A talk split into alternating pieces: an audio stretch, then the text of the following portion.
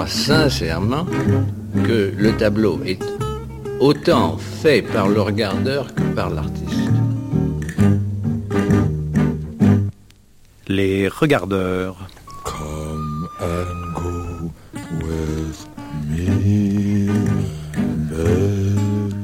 Ils ont marqué notre sensibilité en découvrant ou commentant des chefs-d'œuvre qui depuis appartiennent à l'histoire de l'humanité. Sont les regardeurs. Aujourd'hui, nous observons une huile sur panneau célébrissime. Elle a été réalisée en 1930 par le peintre américain Grant Wood et faisait partie et fait partie de la collection de l'Institut d'art de Chicago.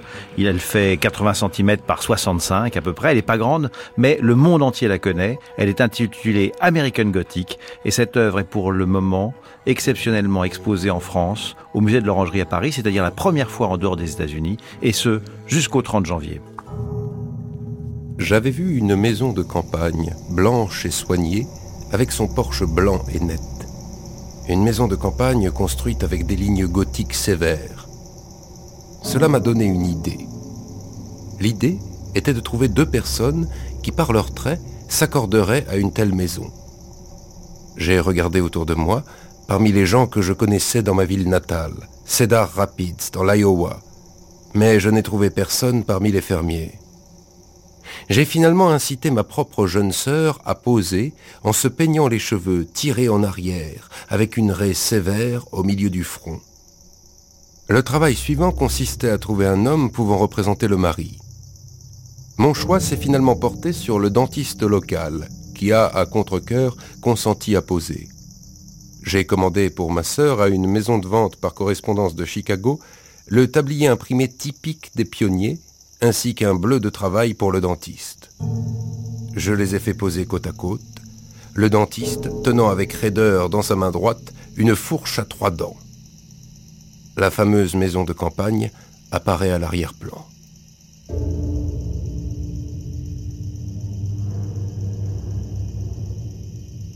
Grantwood.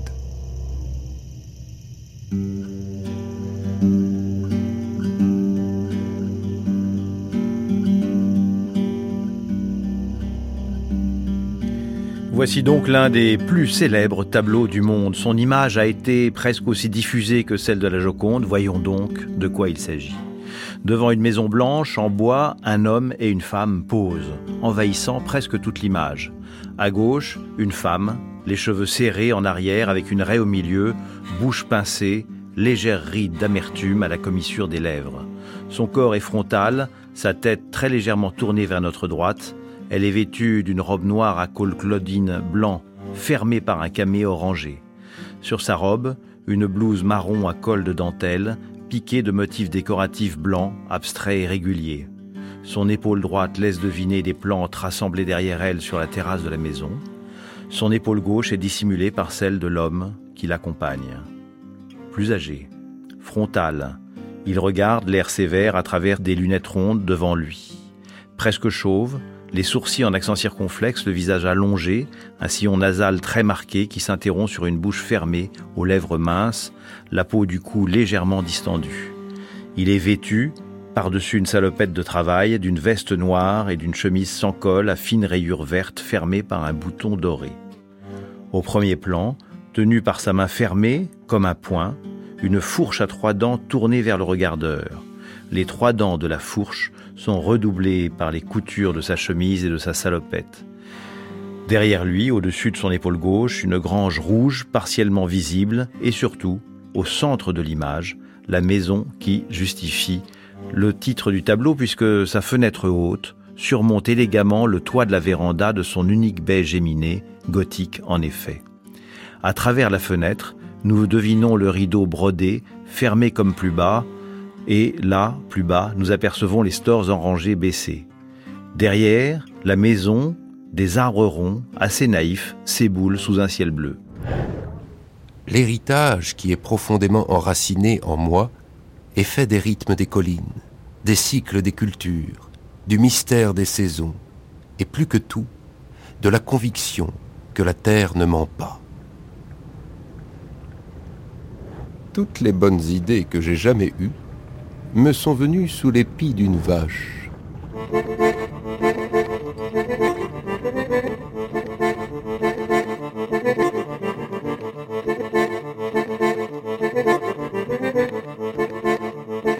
Et l'on entendait des extraits des paroles du peintre Grant Wood.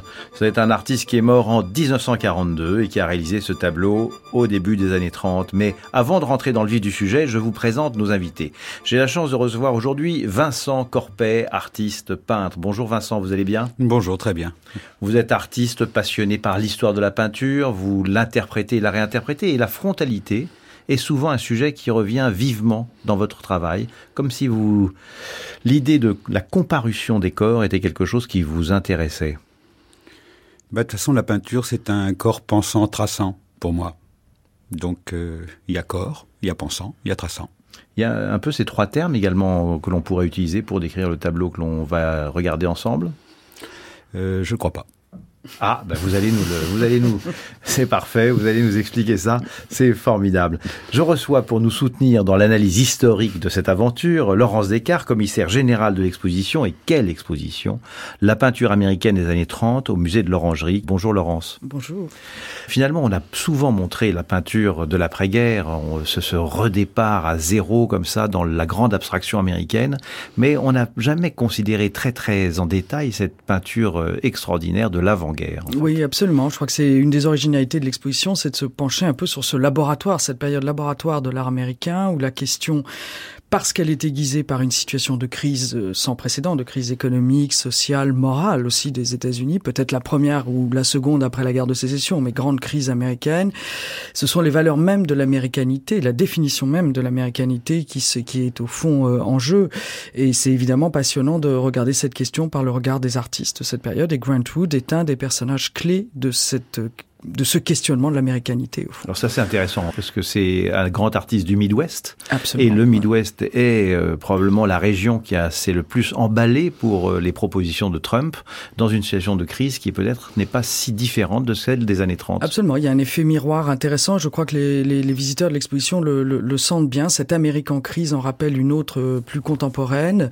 Et c'est vrai que cette région du Midwest, elle est, elle est très intéressante à regarder par le, par le prisme justement d'une remise en cause des valeurs euh, et c'est quelque chose que Grant Wood a connu de très très près.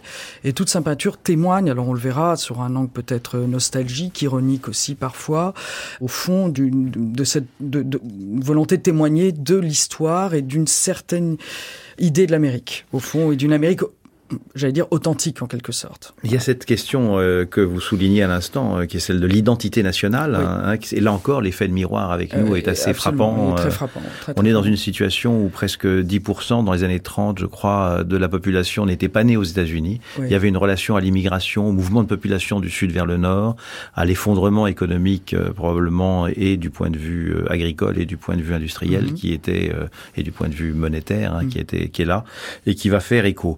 Vincent Corpet, merci d'être avec nous. Alors, euh, vous avez été euh, surpris que je vous alerte sur ce tableau?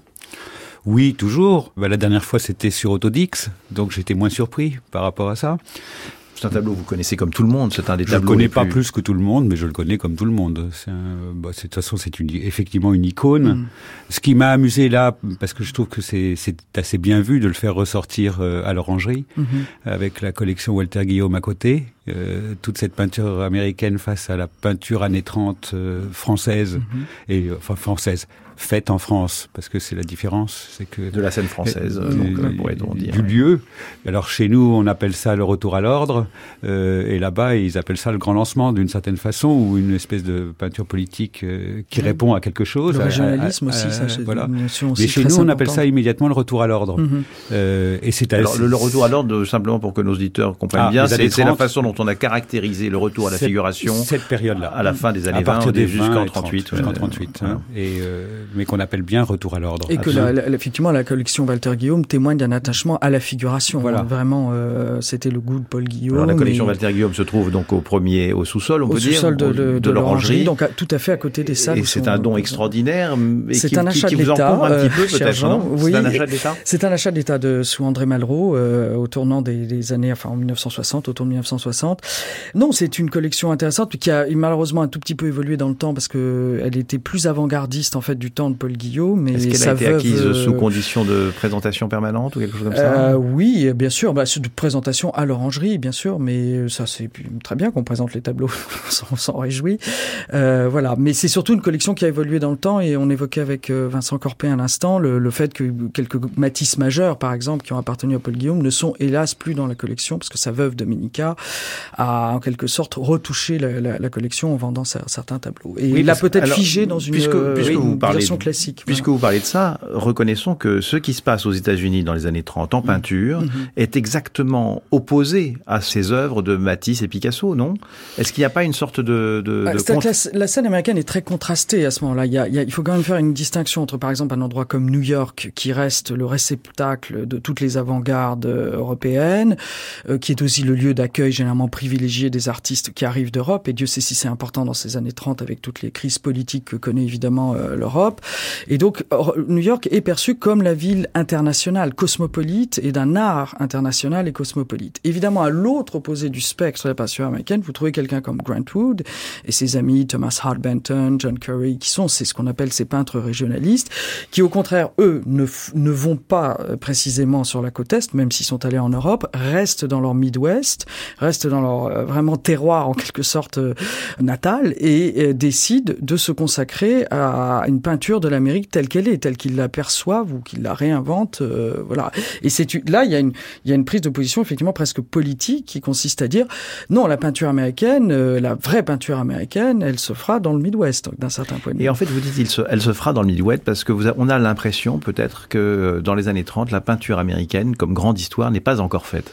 Elle n'est peut-être pas encore née, effectivement. Et c'est tout le tout le, le cheminant qu'on voit un peu un peu complexe et contradictoire dans l'exposition euh, entre effectivement euh, un peu toutes les tendances du réalisme qui sont au fond euh, déclinées pendant cette période, l'abstraction qui commence à évidemment être très présente, mais au fond rien qui ne domine et qui euh, définisse absolument l'art américain. Et, et, et on, on, passe par ce, cette espèce de, de, long cheminement et on arrivera peut-être, euh, en tout cas à l'artiste américain euh, par excellence de l'après-guerre, qui est, qui est Pollock. D'ailleurs, on finit l'exposition avec un, un, une tension entre un, un peur majeur 30, et Pollock. De 38, des, qui est, où là, apparaît effectivement une abstraction.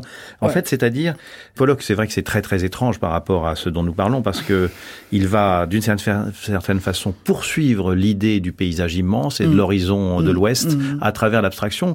Mais pour revenir à la période dont nous parlons, dites-moi ce que vous en pensez, Vincent Corpet. Est-ce qu'on n'est pas, avant que nous plongions dans le tableau lui-même, est-ce qu'on n'est pas dans un moment où il y a une grande tension entre une idée nationale qui serait la représentation de l'Amérique et une idée universelle qui serait l'abstraction?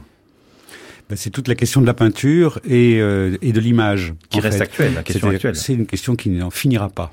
Euh, je crois qu'elle n'en finira jamais. Euh, alors, ce qui, est, ce qui, est, étrange avec les Américains, c'est que d'un autre côté, ils maîtrisent très bien la photographie et le cinéma, -hmm. ce qui n'est pas le cas de tous les pays du monde dans les années 30. Et ils se permettent en même temps de faire une espèce de peinture qui est, qui est liée à l'image. Et pour -hmm. moi, l'image est liée à la perspective. D'ailleurs, l'expo montre bien toutes les perspectives qu'il y a. Et les perspectives, c'est le point de vue et c'est un arrêt du temps et qui, euh, et qui conduit, qui est un, antinomique à la peinture, en fait. Alors c'est amusant que les mêmes, pas pas les mêmes, mais mm. parallèlement, vont inventer justement cette peinture, vont pas l'inventer d'ailleurs, ils vont reprendre cette peinture abstraite euh, d'espace. Et pour revenir à la discussion qu'on avait eue tout à l'heure sur euh, Walter Guillaume, euh, j'ai découvert euh, là, dernièrement, que le, le, le, Matisse, les jeunes femmes au bord de l'eau, oui. je crois qu'il est à Chicago, qui est mmh, un tableau qui, qui fait 3 mètres 50 mmh. sur 2 mètres de haut, et qui, pour moi, depuis toujours, depuis 30 ans, résume toute la peinture américaine qui va se faire dans les années 40, était dans la collection Walter Guillaume, mmh. et en est sorti. Donc il pourrait être dans le musée euh, de l'orangerie. Et ce qui est, on en discutait, et ce qui est amusant aussi, c'est que la collection Walter Guillaume, visiblement avant qu'elle arrive à l'orangerie, a été spoliée de toutes les peintures dites modernes. de la collection. les plus, les en plus fait, et, oui, et, oui, oui, oui. et n'est resté qu'une espèce de, de peinture bourgeoise, euh, pas tous, parce que Soutine n'est pas un Mm. peintre bourgeois, euh, loin s'en faut, euh, et qui correspond à cette peinture américaine dans l'expo. Alors, il faut que nous retournions vers notre peinture américaine, mais euh, ce tableau euh, extraordinaire, lorsqu'il a été présenté, je crois, vers 1930, n'est-ce En pas 1930, exactement. Il Hein, est pas en Chicago 1930, il est présenté à l'Art Institute de Chicago en 1930. où quelques donateurs euh, ont exigé qu'il reste en dépit d'une sorte de réaction plutôt négative à son égard. Oui, enfin, en très ambivalente. Oui, Très il, est ambivalente. ach- il est euh, acquis par l'Art Institute en 1930. ouais. Alors revenons donc à ce tableau dont nous allons parler désormais et écoutons à présent quelques phrases extraites des réactions des critiques américains à l'époque sur ce tableau. C'est un art qui trouve réellement sa source dans le terroir et cherche à interpréter la vie américaine. Parmi nos œuvres modernes les plus essentielles, beaucoup ont leur origine dans notre Middle West, resté longtemps arriéré. Maynard Walker, 1933. Si Wood contribue au bonheur présent, ce n'est pas parce qu'il se contente d'imiter le douanier Rousseau, c'est parce que, utilisant des motifs américains, il donne une dimension américaine à l'enthousiasme que Rousseau, adepte des petits néerlandais et des primitifs des Flandres, avait donné aux Français du XXe siècle avec ses motifs français.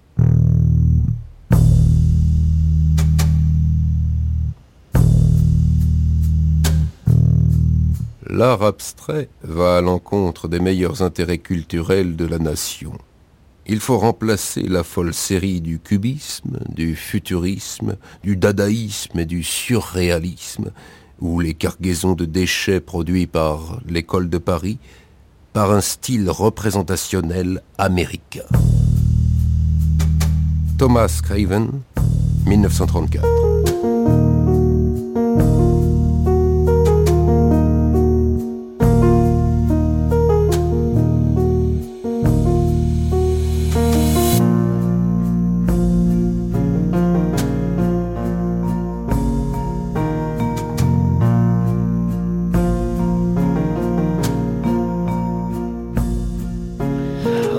Sur France Culture, vous écoutez l'émission Les Regardeurs et nous allons plonger dans l'étude de ce tableau si célèbre, cette icône de l'art américain, American Gothic 1930. Vincent Corpet, euh, à votre avis, euh, puisque le terme d'ironie est venu souvent à l'égard de ce tableau, est-ce que cette présentation de ces deux personnages devant cette maison à la fenêtre gothique ou d'inspiration gothique est un tableau ironique? J'avoue que moi, il y a 20 ans, je le prenais pour euh, un grand gag, en fait, une, une grande moquerie.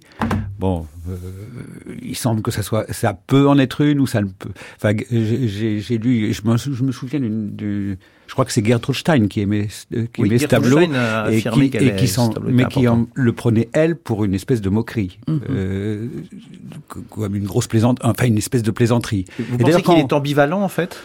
Ben, quand on voit ces paysages, les paysages de, de Grant Wood, euh, alors là, qui sont amusants parce que euh, on est dans du David Hockney, enfin, Mm. on voit qu'il y a des choses qui, comme ça qui, per- qui, qui se percutent un petit peu. Je vois pas le rapport entre les paysages et ce portrait. Mm-hmm. Euh, et que dans ce portrait, euh, on a l'impression qu'effectivement, il s'amuse à faire euh, à faire une petite image de, de, de boîte de chocolat, en fait.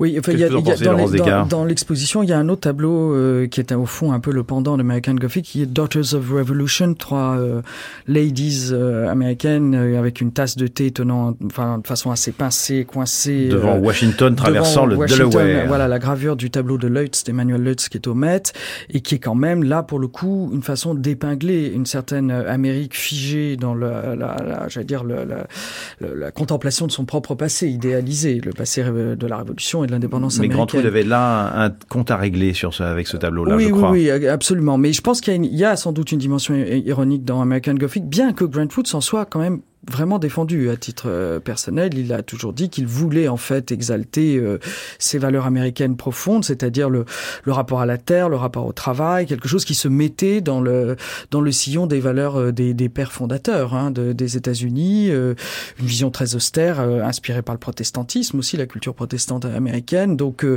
voilà, cette, cette dimension ironique s'est néanmoins immédiatement installée dans le regard qui a été porté sur le tableau. Et dès 1930, vous avez une série de caricatures, de charges, de voilà, euh, de déformations du, du tableau jusqu'à des, des, des, choses extrêmement euh, drôles qu'on connaît. Alors même le, effectivement très célèbre version du Rocky Horror Picture Show dans les années 70 où vous avez donc les, le, couple en fait est transformé, c'est le couple de gardiens du du château euh, de, du, du, du, transsexuel transylvanien héros du film. Donc c'est bon voilà, il y a eu une, vraiment toute cette dimension très ironique, mais il faut aussi pas oublier que le tableau a été vu comme donc exaltant les valeurs américaines. Et par exemple, en 1942, euh, le magazine Fortune euh, fait une, campagne avec des affiches pour exalter l'effort de guerre en fait américain. Et c'est cette, c'est l'image du Grant Wood qui est choisie. Donc en 42, c'est une image nationaliste en fait euh, et vraiment d'exaltation euh, voilà de, de, de, nuit. On a on a euh, aussi des détournements très drôles du côté de Disney. Alors là on est beaucoup plus tard dans les années 70-80. Vous avez une série de cartes postales éditées par la firme Disney avec le principe donc des deux personnages qui deviennent Mickey et Minnie qui sont donc devant la petite maison et donc c'est assez drôle et par ailleurs c'est décliné selon le lieu où vous achetiez la carte postale c'est Greetings from California California, Greetings from Arizona, Greetings from... Il y a une petite adaptation à chaque fois. Donc, c'est une image de tous les Américains à ce moment-là. Mais comme la Joconde, il a eu droit à ses moustaches, on pourrait dire. Voilà, hein, ses moustaches et puis euh, une appropriation euh, proprement vraiment nationale. Et d'un certain point de vue, le tableau était encore présent dans la campagne électorale euh, américaine récente. moi, j'ai vu un détournement avec la casquette de la, de, avec le slogan de la campagne Trump, Make America Great Again, posé sur le, le, crâne de notre fermier. Donc, c'est dire s'il est important. Cependant, il y a quand même beaucoup de choses mystérieuses. Vincent Corpet, dites-nous si vous le ressentez c'est qu'il est quand même anachronique par rapport à une agriculture, par exemple, qui devient industrielle. C'est la fin d'un monde que l'on regarde là, non? Qu'est-ce qu'en pensez-vous? Moi, je resterai peut-être sur le sur le côté pictural et où euh, ce qui m'amuse toujours, c'est que quand les gens sont complètement réactionnaires de ce que vous avez l'air de, mmh. de, mmh. de, de, supputer, mmh. ils se servent d'une peinture qui serait ancienne, qui serait de la Renaissance, sauf qu'ils peignent comme des comme des patates. Euh, C'est-à-dire que la façon dont il peint, c'est la pire des peintures qui soit. C'est-à-dire que c'est. Ah, vous trouvez? il, il, ne reprend pas. Il croit. C'est très amusant parce que dans ces cas-là, les artistes se disent être porteurs d'une peinture ancienne mmh. et d'une mmh. technique ancienne, parce qui d'abord dans l'histoire de la parce peinture. Effectivement, Grantwood a beaucoup observé à Munich en particulier la peinture hollandaise. Il s'est intéressé à Memling mmh. et à Paris. ce qui est, très amusant, c'est c'est comme si ces gens-là n'avaient pas compris qu'il n'y avait jamais eu de technique en peinture. C'est-à-dire que la technique est une chose inventée par les peintres à un moment donné par rapport à leurs moyens immédiats et qu'il n'y a pas euh, parce que sinon on pourrait imaginer que la Renaissance ait, ait pris la technique des grottes, vous nous dites, vous, vous, nous dites qu'il est mal peint, c'est ça que vous Très mal peint très mal peint dans le sens qu'il est besogneux. Mais il est Alors que quand on va voir un, un Memling ou qu'on va voir un primitif italien ou euh, hollandais, à aucun moment on se pose la question de savoir s'il est bien peint ou pas ou pas bien peint. Il est peint par rapport à l'époque et il est. Il y a une chose qui est, très que claire. C'est pas absurde ce que vous dites. Un, un bon tableau est bien peint puisqu'il est peint comme il se doit pour être un bon tableau. Mais là, c'est pas un bon tableau, c'est une belle image.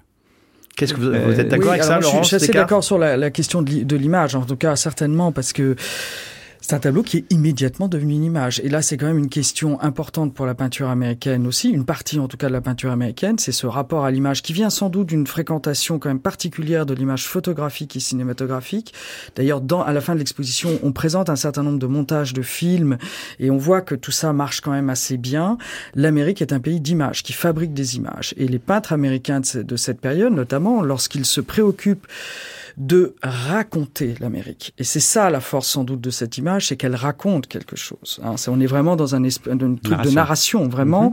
comme le cinéma hollywoodien raconte des histoires, comme une grande partie de la littérature américaine, littérature américaine raconte des histoires. Alors Laurence Descartes, qu'est-ce que nous raconte cette image? Eh bien, nous Parce qu'il y, y, a quand même beaucoup, il y a beaucoup d'interprétations euh, différentes. Mais il y a quand même une, une, idée, je pense, dominante, c'est que bon, on est en 1930, au moment où la, la crise arrive de plein fouet, euh, notamment dans le Midwest euh, agricole et donc cette partie rurale hein, des États-Unis et toutes les petites exploitations familiales euh, qui est représentées euh, évidemment ou symbolisées dans le tableau sont en train de euh, de péricliter et c'est c'est l'arrière-plan, c'est quand même ce qu'on voit dans le livre de Steinbeck, Les raisins de la colère. Enfin c'est bon voilà. Les, les, les, elles périclitent et même ces, ces petites entreprises familiales, les maisons sont confisquées. Les maisons sont confisquées, les, les, les, familles sont obligées de, de, de partir et le dernier Eldorado américain à ce moment-là, c'est la Californie, c'est le départ en Californie, ce qu'on voit dans les raisins de la colère avec cette arrivée un peu mythique, presque biblique en Californie, c'est-à-dire que c'est le nouvel Éden américain, c'est la nouvelle frontière. Bon, donc en fait, en fait, c'est une Amérique vraiment ravagée par la crise, et le tableau est une pure construction on le voit bien, fait poser sur le dentiste, sa sœur, enfin tout oui, est donc le personnage, je le rappelle à nos auditeurs, le personnage c'est le dentiste qu'utilisait euh, Greenwood hein, euh, et la, la, femme qui pourrait, qui a été euh, selon certains son l'épouse du modèle, enfin représenterait l'épouse du modèle et en fait à cause de la différence d'âge, on pense Greenwood a plutôt dit que c'était sa, fille, sa fille.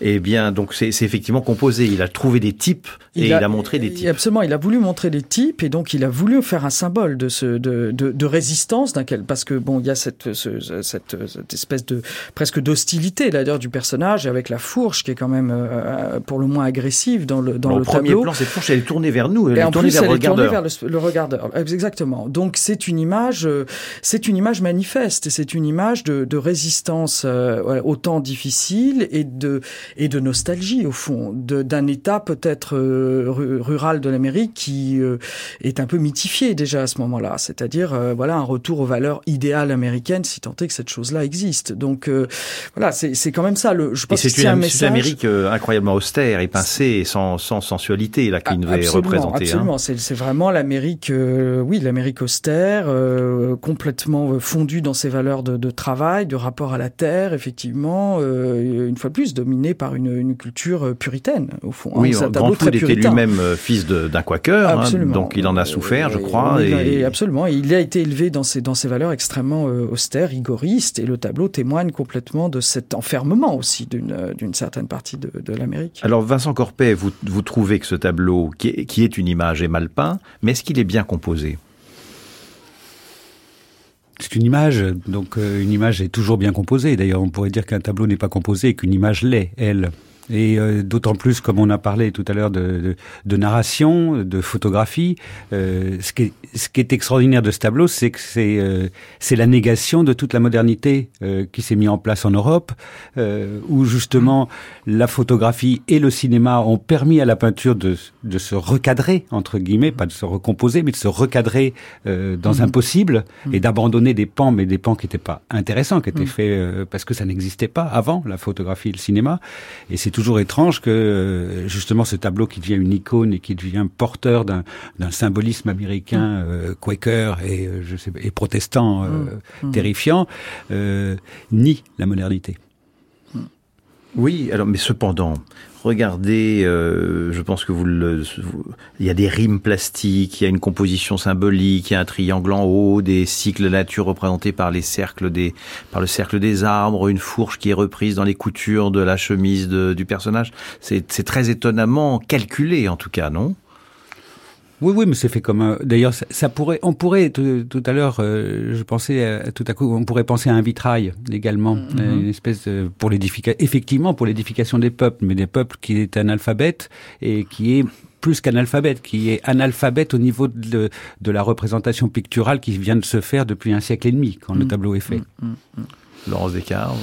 Oui, c'est une vision euh, très forte du tableau, mais qui est assez vraie historiquement. C'est-à-dire que Brentwood se, se, place effectivement, ce que je évoquais en, début de notre conversation, c'est-à-dire qu'il est l'opposé de ce qui est en train de se jouer, notamment à New York, et, et qui est une, euh, au fond, une, une, une digestion des avant-gardes euh, européennes notamment. Lui se place délibérément en dehors de cela et considère que euh, c'est à l'Amérique d'inventer sa peinture avec ses sujets, et que c'est au peintre américain de s'emparer de la réalité américaine.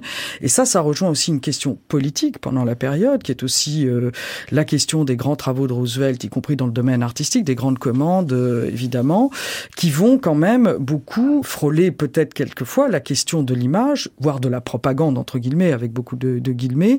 Euh, et d'un certain point de vue, Grantwood y rentre complètement là-dedans, c'est-à-dire réexalter les valeurs, les valeurs fondatrices des, des États-Unis et, et, le, et, le, peindre. Ce que vous voulez dire, c'est que au moment où ce tableau est peint, il y a, on est dans le moment du New Deal euh, que Roosevelt a, a construit. Juste avant le New Deal, juste avant. Ce qui, Donc on va, on va, on va donner du travail aux chômeurs. Le gouvernement va donner du travail aux chômeurs et parmi les chômeurs va donner du travail aux artistes.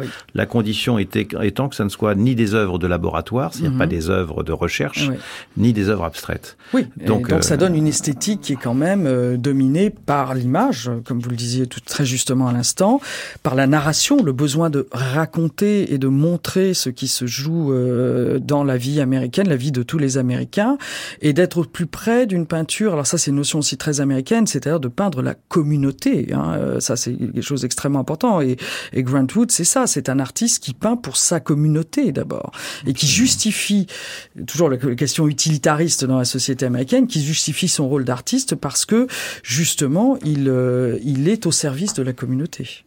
Alors je vous propose, puisqu'on vous en parlait, Laurence Descartes, d'écouter à présent le discours inaugural de Roosevelt, le 4 mars 33, qui lance la politique du New Deal. Notre plus grande tâche, la première, est de remettre le peuple au travail.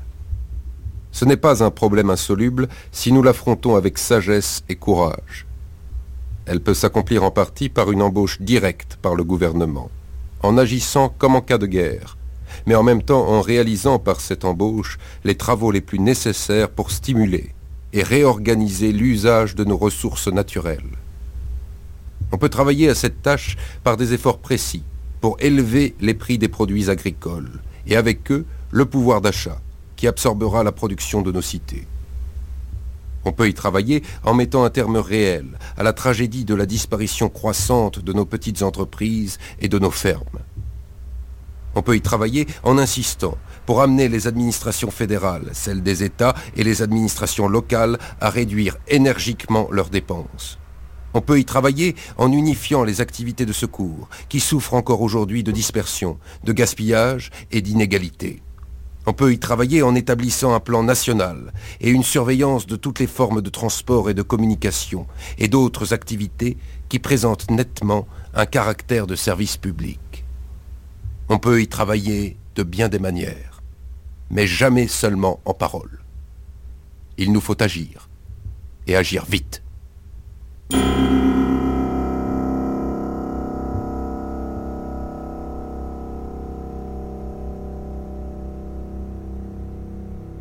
Franklin Delano Roosevelt, 4 mars 1933.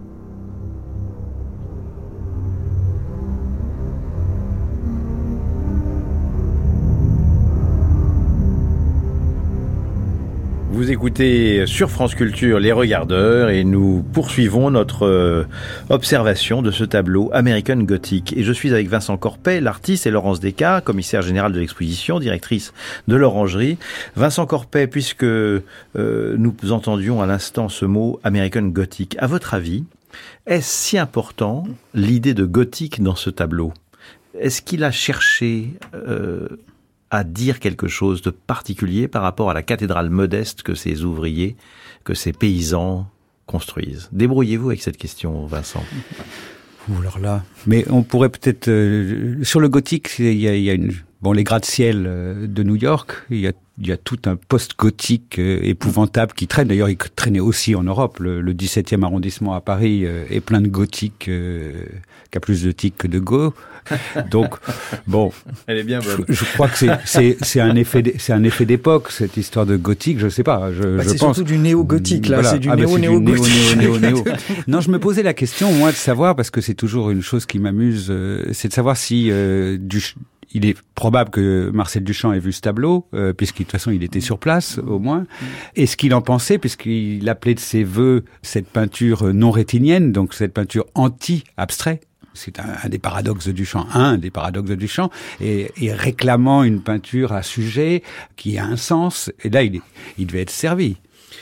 Euh, je ne sais pas s'il l'a vu. Vous le savez, Laurent Zécard Je ne sais pas. Je sais pas. Moi, j'ai pas de traces de témoignage de Duchamp sur le tableau. Mais, mais quand même, en plein centre d'une image, euh, vous avez, puisque vous dites que c'est plus une image qu'une peinture, euh, Vincent, il, vous avez une fenêtre gothique à l'intérieur d'un triangle hein, qui euh, ne peut pas traditionnellement ne pas représenter les voies d'en haut, si je puis dire. Et on ne peut pas ne pas penser que cette fenêtre gothique, c'est la construction euh, d'une cathédrale domestique, d'un de, de, d'un soi euh, inspiré par le, par le divin. Il n'y a pas quelque chose comme ça? Qu'est-ce que vous en pensez, Laurence Descartes? Bah, Moi, ça me paraîtrait assez vraisemblable avec le contexte, la culture d'abord, euh, tout simplement, de Grant Wood et, et cette dimension religieuse. à mon avis, il était assez prêt à l'assumer. Enfin, notre fermier, pour ça pourrait être une, un pasteur. Hein. Il, a, il est quand même très, très... Voilà. Il est très ecclésiastique. Hein. Très ecclésiastique, oui, ce, qui est, amusant, c'est que le fermier représente un sans dents et que ce soit un dentiste. Là, il y a un truc, il y, a des, paradoxes comme ça dans ce.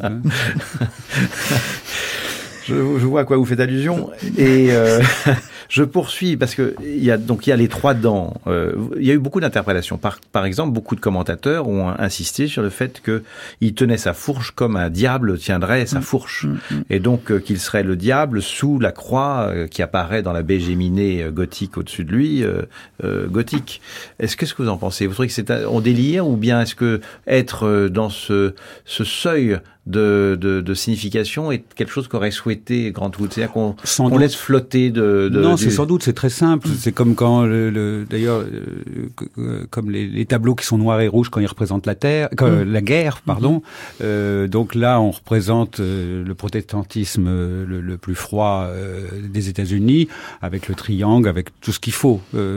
ça, même n'importe qui peut le faire. Il y a du matériel. Dessine-moi, dessine-moi de l'austérité et je te, je te refais ce tableau en mm. fait. Mm. Euh, dessine-moi la guerre et je te prends du, rouge et du noir, même si j'ai jamais rencontré la guerre. Mm. Euh, c'est simpliste ça, comme une Ça n'est que cela ou vous pensez que c'est une euh, euh Oui, il y a ça. Puis voilà, puis je, je, pense aussi qu'il y a une attitude de, de défense en fait. Ce, ce personnage et, et, défend quelque chose aussi euh, contre l'hostilité du temps, contre tout ce qui en fait est euh, contre un monde qui est en train de disparaître devant lui. Grant Wood voit voit les plaines du Midwest désertées, les voit asséchées par le ce qu'on appelle les phénomènes de dust bowls. À l'époque, il y a eu une grande des grands phénomènes de sécheresse, par la surproduction agricole. Donc c'est un monde qui disparaît. Et d'un certain point de vue. Moi, ce qui me frappe, c'est quand on écoute, euh, par exemple, les visiteurs de l'orangerie, c'est un tableau qu'il situe plutôt à la fin du 19e siècle. Si vous voulez, spontanément, il ne reliait pas aux années 30. C'est vrai. Il n'y a, rien d'art voilà, déco. Il, pourrait être euh, des années 1880, 90. Euh, et donc, beaucoup de visiteurs nous disaient, ah, mais c'est intéressant parce que c'est un tableau qui est, donc, qui date de cette période de crise. Et là, tout d'un coup, le récit de Grant Wood se met en place, en fait. ce qui est une image, une icône isolée, effectivement, des, des valeurs les plus austères, j'allais dire, du protestantisme américain, hein, euh, devient en fait un tableau d'histoire. Euh, et, donc là, ça, ça devient. Euh, et cette histoire, cette histoire est, est, donc funèbre. C'est la disparition elle donc euh, d'une oui. Elle est nostalgique, elle est funèbre, elle est euh, voilà. C'est. Euh, Alors il y a des commentateurs, Laurence, qui ont insisté sur les rideaux. il semblerait qu'il y ait une tradition que les rideaux des maisons dans lesquelles il y a un deuil soient baissés, mm-hmm. et ce qui est le cas donc des stores qui sont au rez-de-chaussée et également des rideaux tirés de la, de la fenêtre gothique, et qu'il y aurait un deuil dans l'affaire soit que le personnage, le vieil homme qui est représenté soit mort, soit que ce qui est en train de mourir, c'est la ferme, justement. C'est peut-être une certaine idée de l'Amérique qui est en train de mourir et contre laquelle, euh, enfin, euh, voilà, que, que j'allais dire, euh, Grant Wood défend désespérément dans sa peinture. On évoquait tout à l'heure ces paysages, par exemple. Bon, c'est très frappant, donc des paysages qui sont effectivement nourris du souvenir de la peinture flamande, des très rigeurs du, du, Berry, et qui, donc, sont une espèce de paysages idylliques, de nature abondante, vallonné, euh, voilà, en pleine, nous sommes en pleine récolte, etc. Bon, c'est absolument l'opposé de la réalité du Midwest pendant cette période, qui est donc effectivement ravagée euh, par des, une crise de surproduction, cette sécheresse, par l'abandon aussi, tout simplement, de, de, de, ces terres cultivées par beaucoup de, de paysans. Donc, euh, euh si vous voulez, euh, là encore, c'est une recréation, c'est-à-dire que le, le, réalisme entre guillemets de, de Grant Wood est un fantasme aussi. C'est aussi ça, c'est une nostalgie profonde d'un État utopique, éternellement utopique de, de, des États-Unis d'un certain point de vue. C'est les États-Unis comme paradis perdu. Là, comme paradis perdu. Ah, ouais. Mais je trouve que les paysages n'ont vraiment pas grand-chose à voir avec euh, avec ce tableau-là, hein, euh, parce que les, les, paysages justement sont euh, a priori à peu près sans perspective. Mm-hmm. hein. Moi, ils me font vraiment penser à ce que ce qu'a fait Hockney dans les années 80 au niveau des paysages, oui, les, oui. les Hockney des années 80. Mm-hmm. Hein, mm-hmm. Alors qu'Hockney, lui, il vient de Picasso, il vient donc de la de l'abandon de la perspective et il nous fabrique un, un, paysage. Et j'ai été frappé. Et Wood n'est pas le seul à faire les mêmes paysages parce que vous avez deux paysages côte sûr, à côte. Sûr, il y a deux fois le même. Enfin, on pourrait interchanger les cartels, on ne sait pas qui a fait Mm. quoi. Hein, Donc il y, a, il y a une imagerie comme ça du paysage et qui elle est beaucoup plus moderne, Mm. me paraît moi beaucoup plus moderne, alors que là il fait, euh, on pourrait dire qu'il fait une commande ou qu'il il fait euh, un exercice euh, de style en fait. Euh, ce qui est un amusant exercice quand de vous style parlez quand incroyablement, incroyablement efficace parce que euh, j'entends tout ce que vous dites euh, sur ce mauvais tableau, Euh, mauvais tableau, mais image invraisemblablement efficace et invraisemblablement symbolique. Il n'y a pas un tableau dans cette période aux États-Unis qui concentre la force d'American Coffee et qui continue à résonner, j'allais dire, dans le regard actuel que même les Américains portent sur leur propre pays. Donc c'est quand même un, paradoxe assez intéressant euh, et, et qui montre bien euh, la force de cette image. Parce que même dans l'exposition, vous ne retrouvez aucun autre tableau, si vous voulez, euh, ne, tout d'un coup, ne, ne concentre autant. Alors peut-être de détestation. Hein, c'est, je ne suis pas en train de dire que c'est une- la plus belle réussite formelle. Bah, de, écoutez, de en tout cas, c'est une efficacité incroyable. voilà, Donc, quel est le et- mystère? Peut-être que Vincent, vous avez une réponse. Comment fait-on une icône mondiale? Vous qui êtes artiste. C'est le- c'est- de toute façon, c'est- ça, je, je crois que justement, on théoriquement, on ne fabrique euh, pas une icône mondiale. Moi, je Mm. suis, j'ai toujours défendu que une peinture dite d'histoire euh, n'existe que parce que c'est l'histoire qui l'a fait. Euh, même, même Picasso avec Guernica, c'est pas certes Picasso peint Guernica, mais Guernica devient Guernica hors Picasso. Euh, et quand Picasso peint le, massacre en Corée, il rate parce que l'histoire n'en veut pas. Euh, alors que c'est bien le même Picasso. Quand il peint le charnier, qui est sans doute un des plus beaux tableaux de Picasso, ça marche pas euh, parce que l'histoire, parce que de toute façon, un charnier, l'em- l'embêtement, c'est qu'il n'y a plus personne pour pour supporter le tableau, donc il disparaît de fait.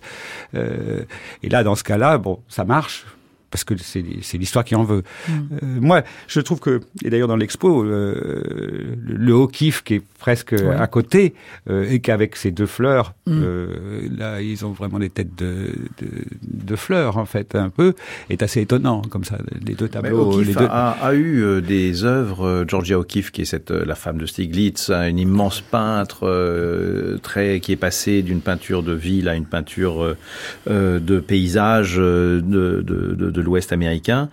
Euh, elle a essayé aussi de faire des icônes. Je pense que sa, sa tête de... Euh, par exemple, la- vous le- savez, le crâne le avec- crâne de Bovidé euh, blanchi là par ça le- pourrait être le, drapeau de l'Amérique.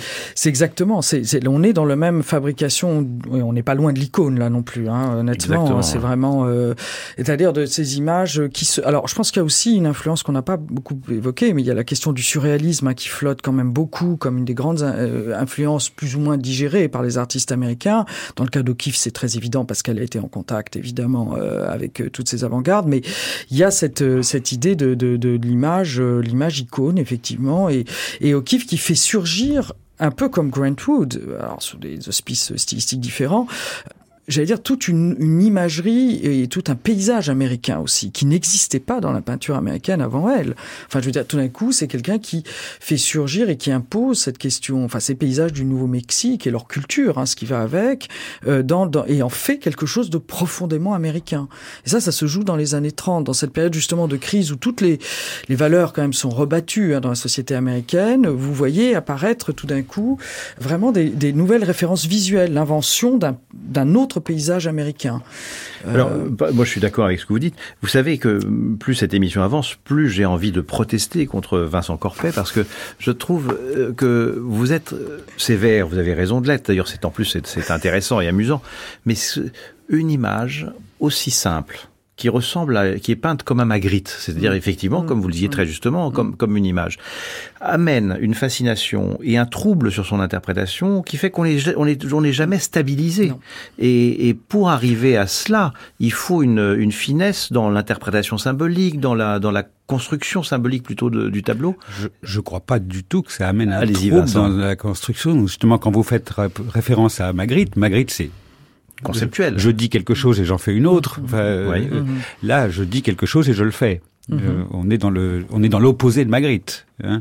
Euh, Vous n'êtes pas frappé par, euh, au fond, le débat qui a pu y avoir quand ce tableau est sorti? Certains l'ont trouvé très ironique, d'autres au contraire très hagiographique, certains l'ont trouvé symbolisant cela, d'autres ceci.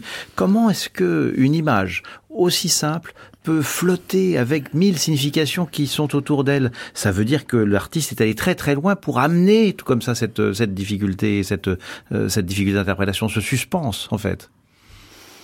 En plus, il a toujours refusé d'en donner vraiment l'interprétation, je crois.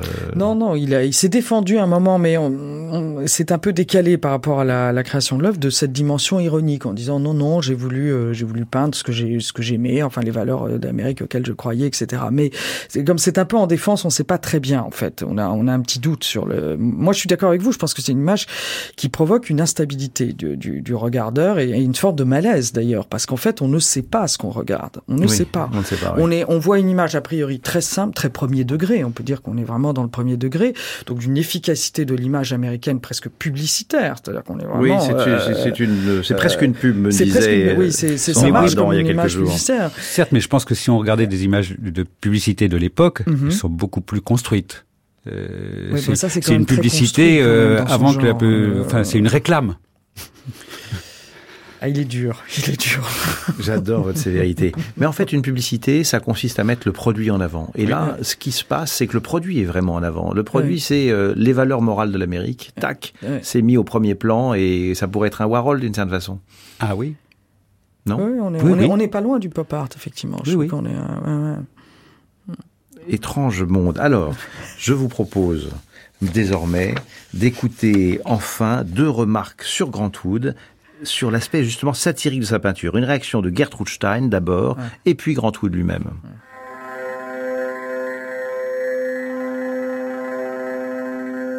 Nous devrions craindre Grantwood. Chaque artiste, chaque école d'art devrait le craindre, lui et sa satire dévastatrice. Ceci étant, ce n'est pas qu'un artiste satirique, mais l'un de ceux qui a un merveilleux détachement de la vie en général, une nécessité pour créer le meilleur de l'art. Gertrude Stein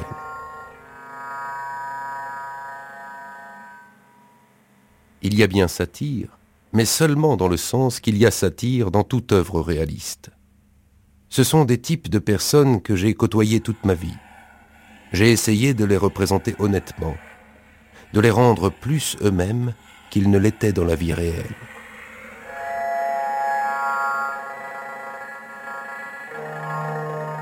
Grantwood.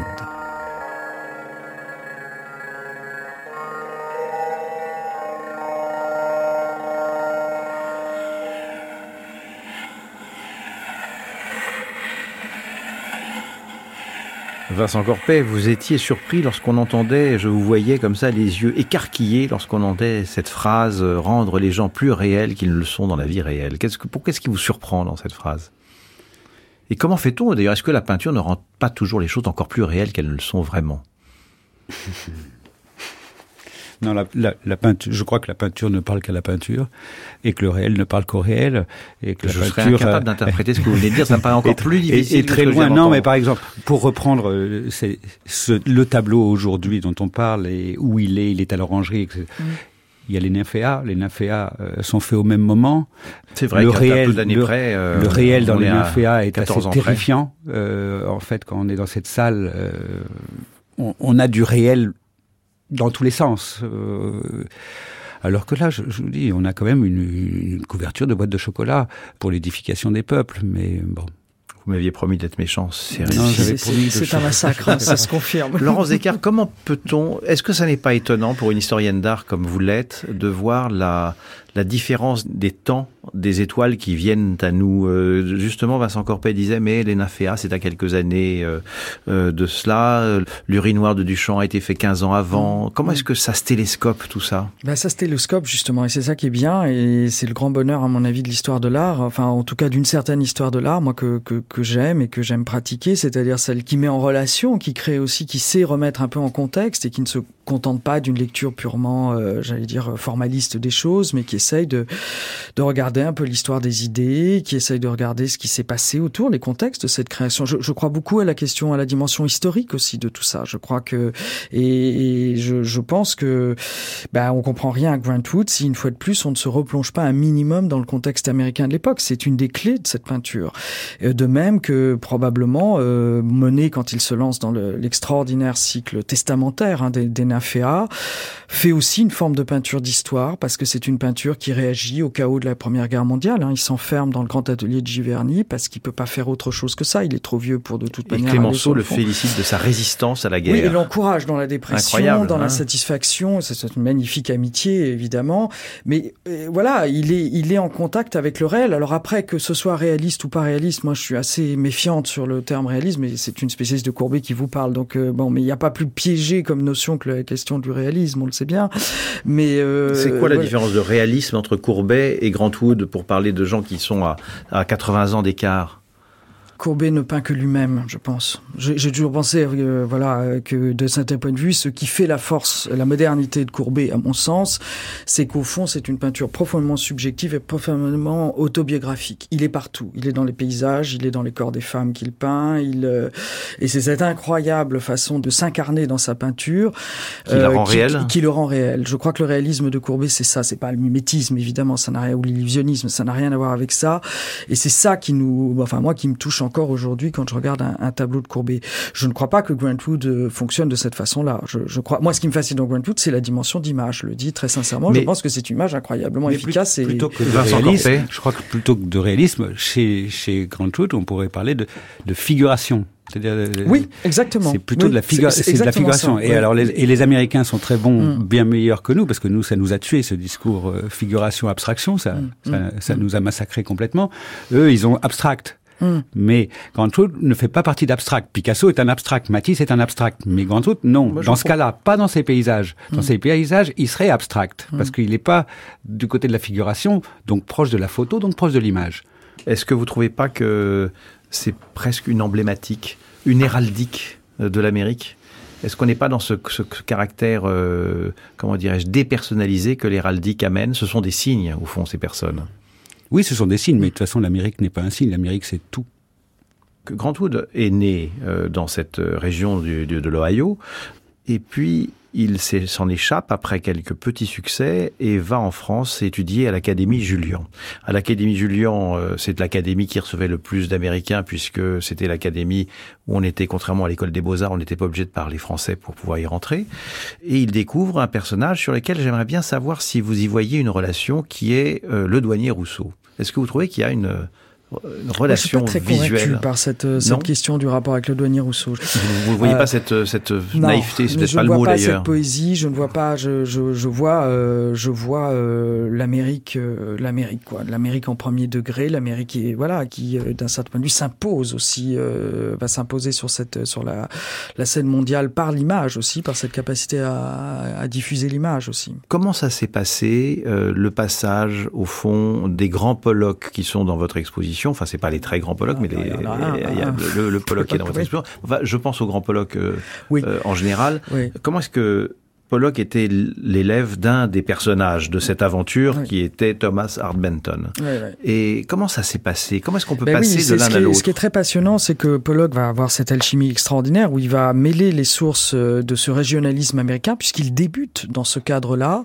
Thomas Hart Benton est quelqu'un de plus lyrique hein, dans son écriture, de plus gestuel aussi, et ça, ça évidemment très contourné, euh, très contourné presque baroque, donc, très torturé, euh, avec une peinture aussi assez politique. Hein. On, on présente un très beau tableau dans l'exposition qui s'appelle euh, Cotton Pickers et qui est quand même une, euh, une dénonciation de la condition euh, des Africains américains dans le sud des États-Unis qui, au fond, quelques décennies après l'esclavage, n'a pas fondamentalement changé. Donc c'est voilà, Pollock, il, il grandit, j'allais dire, dans ce milieu-là. Il est en même temps quelqu'un qui va se confronter à l'arrivée des avant-gardes européennes, c'est évident. C'est quelqu'un qui va avoir un grand choc quand il va voir Guernica de Picasso présenté en 39 au MoMA et la toile qui est présentée à l'Orangerie témoigne du choc de Guernica, de la violence euh, déjà on voit l'abstraction chez Pollock, mais quand même de cette violence. Et puis autre élément très important et qui montre bien les transferts euh, Europe-États-Unis de cette période, Pollock va euh, suivre une psychanalyse jungienne aussi à ce moment-là. Et donc c'est quelqu'un qui va se plonger dans sa propre, enfin dans une démarche introspective, dans sa propre intériorité, et qui va dans sa peinture euh, projeter une partie de ses névroses, de ses angoisses sur la toile, plus évidemment sa connaissance, on le sait, de la culture amérindienne. Comme O'Keeffe, c'est quelqu'un qui va aller regarder un autre paysage et une autre culture américaine et qui va en faire le transfert au cœur de ce qui va devenir la référence moderne américaine, c'est-à-dire l'abstraction de l'après-guerre. Hein. Euh, donc c'est toute cette alchimie qui est en jeu avec Pollock, et je pense que c'est euh, voilà, ça en fait. Alors ça va en faire l'artiste américain par excellence. C'est l'autre icône. Absolument, hein, c'est incroyable. Et alors parallèlement, il y a des choses qui sont inouïes, euh, en particulier dans l'exposition, qui je dois dire est absolument bluffante. C'est Schiller, par exemple, qui est un artiste dont qu'on connaît mal en France. On connaît mal en France, qui, est, un une sorte de cubiste figuratif. Oui, dans un précisionnisme obsessionnel qui représente ce monde industriel, les usines Ford, des, des chaînes de montage, enfin bon, des choses assez, des sujets assez étonnants, qui là encore sont des images incroyablement ambiguës quand on les regarde de près, parce qu'elles sont elles ont une certaine séduction plastique, en même temps, elles sont presque vides de présence humaine. Ce monde industriel euh, ramène, euh, enfin, élimine l'homme. Alors, on peut se dire, euh, voilà, déshumanisation, crise aussi. C'est aussi une Amérique où il n'y a plus assez de travail, où les, usines tournent au ralenti. Et donc, c'est des images, là encore, qui fonctionnent un peu comme Grantwood, c'est-à-dire qu'on est entre le l'exaltation et la critique possible. On est, on est, on est toujours un peu dans le malaise, en fait. Et Schiller euh, avec une incroyable séduction plastique, hein, c'est vrai. Et c'est alors lui un artiste qui fait aussi ce passage constant de la peinture à l'image. Il pratique la photographie, il utilise la photographie dans la composition de ses tableaux, hein, très directement. D'ailleurs, je me demandais si le tableau que nous avons regardé aujourd'hui, euh, donc je sais qu'il y a eu euh, une gouache que vous avez reproduite dans le catalogue, oui, absolument. préparatoire, on, où on voit juste la, maison. il y a eu des photographies Pas à ma connaissance. la seule vraie étude préparatoire, si on peut dire, c'est cette gouache qu'on reproduit dans le catalogue, on voit bien qu'il part de cette idée de la maison, de la fenêtre et de la mise en place des deux personnages qui sont en, comme un écho formel en fait de l'austérité de l'architecture. Vincent Corpet, vous avez vu peut-être du même artiste, euh, donc Grantwood, dans l'exposition, un tableau que j'ai trouvé absolument étonnant, qui est un accident de voiture. Euh, qui est juste avant un accident de voiture, plus exactement, avec une perspective folle. Vous pouvez mmh. vous en souvenez? Oui, oui, avec euh, espèce de, de route qui monte et une voiture qui est déformée.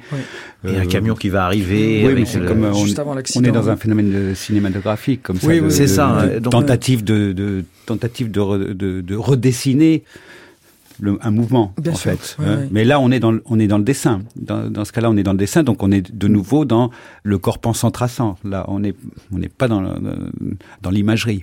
Qu'est-ce que c'est le corps pensant traçant que C'est la peinture. Vous appelez la peinture un corps pensant traçant. Oui, comme le dessin. Vous pouvez le commenter? Ça va être difficile. Moi, je trouve que c'est incroyablement cinématographique, comme vous le rappeliez, là, cette, cette œuvre de Grantwood. Et on passe souvent chez lui euh, sur une sorte de présence d'image très arrêtée et par moments, comme elle est, par exemple, la charrue sur un paysage. Oui, c'est une image aussi qui fait penser au cinéma, mais qui fait penser aussi au dessin animé. Ça, c'est très important parce qu'on est en plein quand même. La déformation du corps. Oui, il y a euh, quelque chose. Enfin, l'accident, c'est vraiment. moi, je, moi, je vois immédiatement un mmh. comics, une image de mmh. comics. Vous avez raison. Et là, c'est quand même aussi quelque chose qui peut-être caractérise aussi euh, l'art américain, en tout cas de cette période, c'est au fond cette façon de s'emparer de références euh, populaires, enfin de, de, de, construire une culture visuelle profondément populaire et de masse aussi.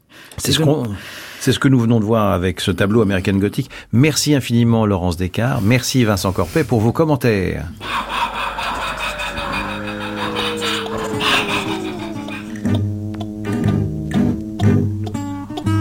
Sincèrement que le tableau est autant fait par le regardeur que par l'artiste. C'était les regardeurs en partenariat avec Beaux-Arts Magazine. Aujourd'hui, nous avons observé le célèbre tableau de 1930 du peintre American Grantwood, intitulé American Gothic et qui est effectivement une icône de l'art américain d'aujourd'hui. Il est conservé à l'Art Institute de Chicago et pour la première fois, il sort des États-Unis et vous pouvez le voir au sein de l'exposition La peinture américaine des années 30 au musée de l'Orangerie à Paris.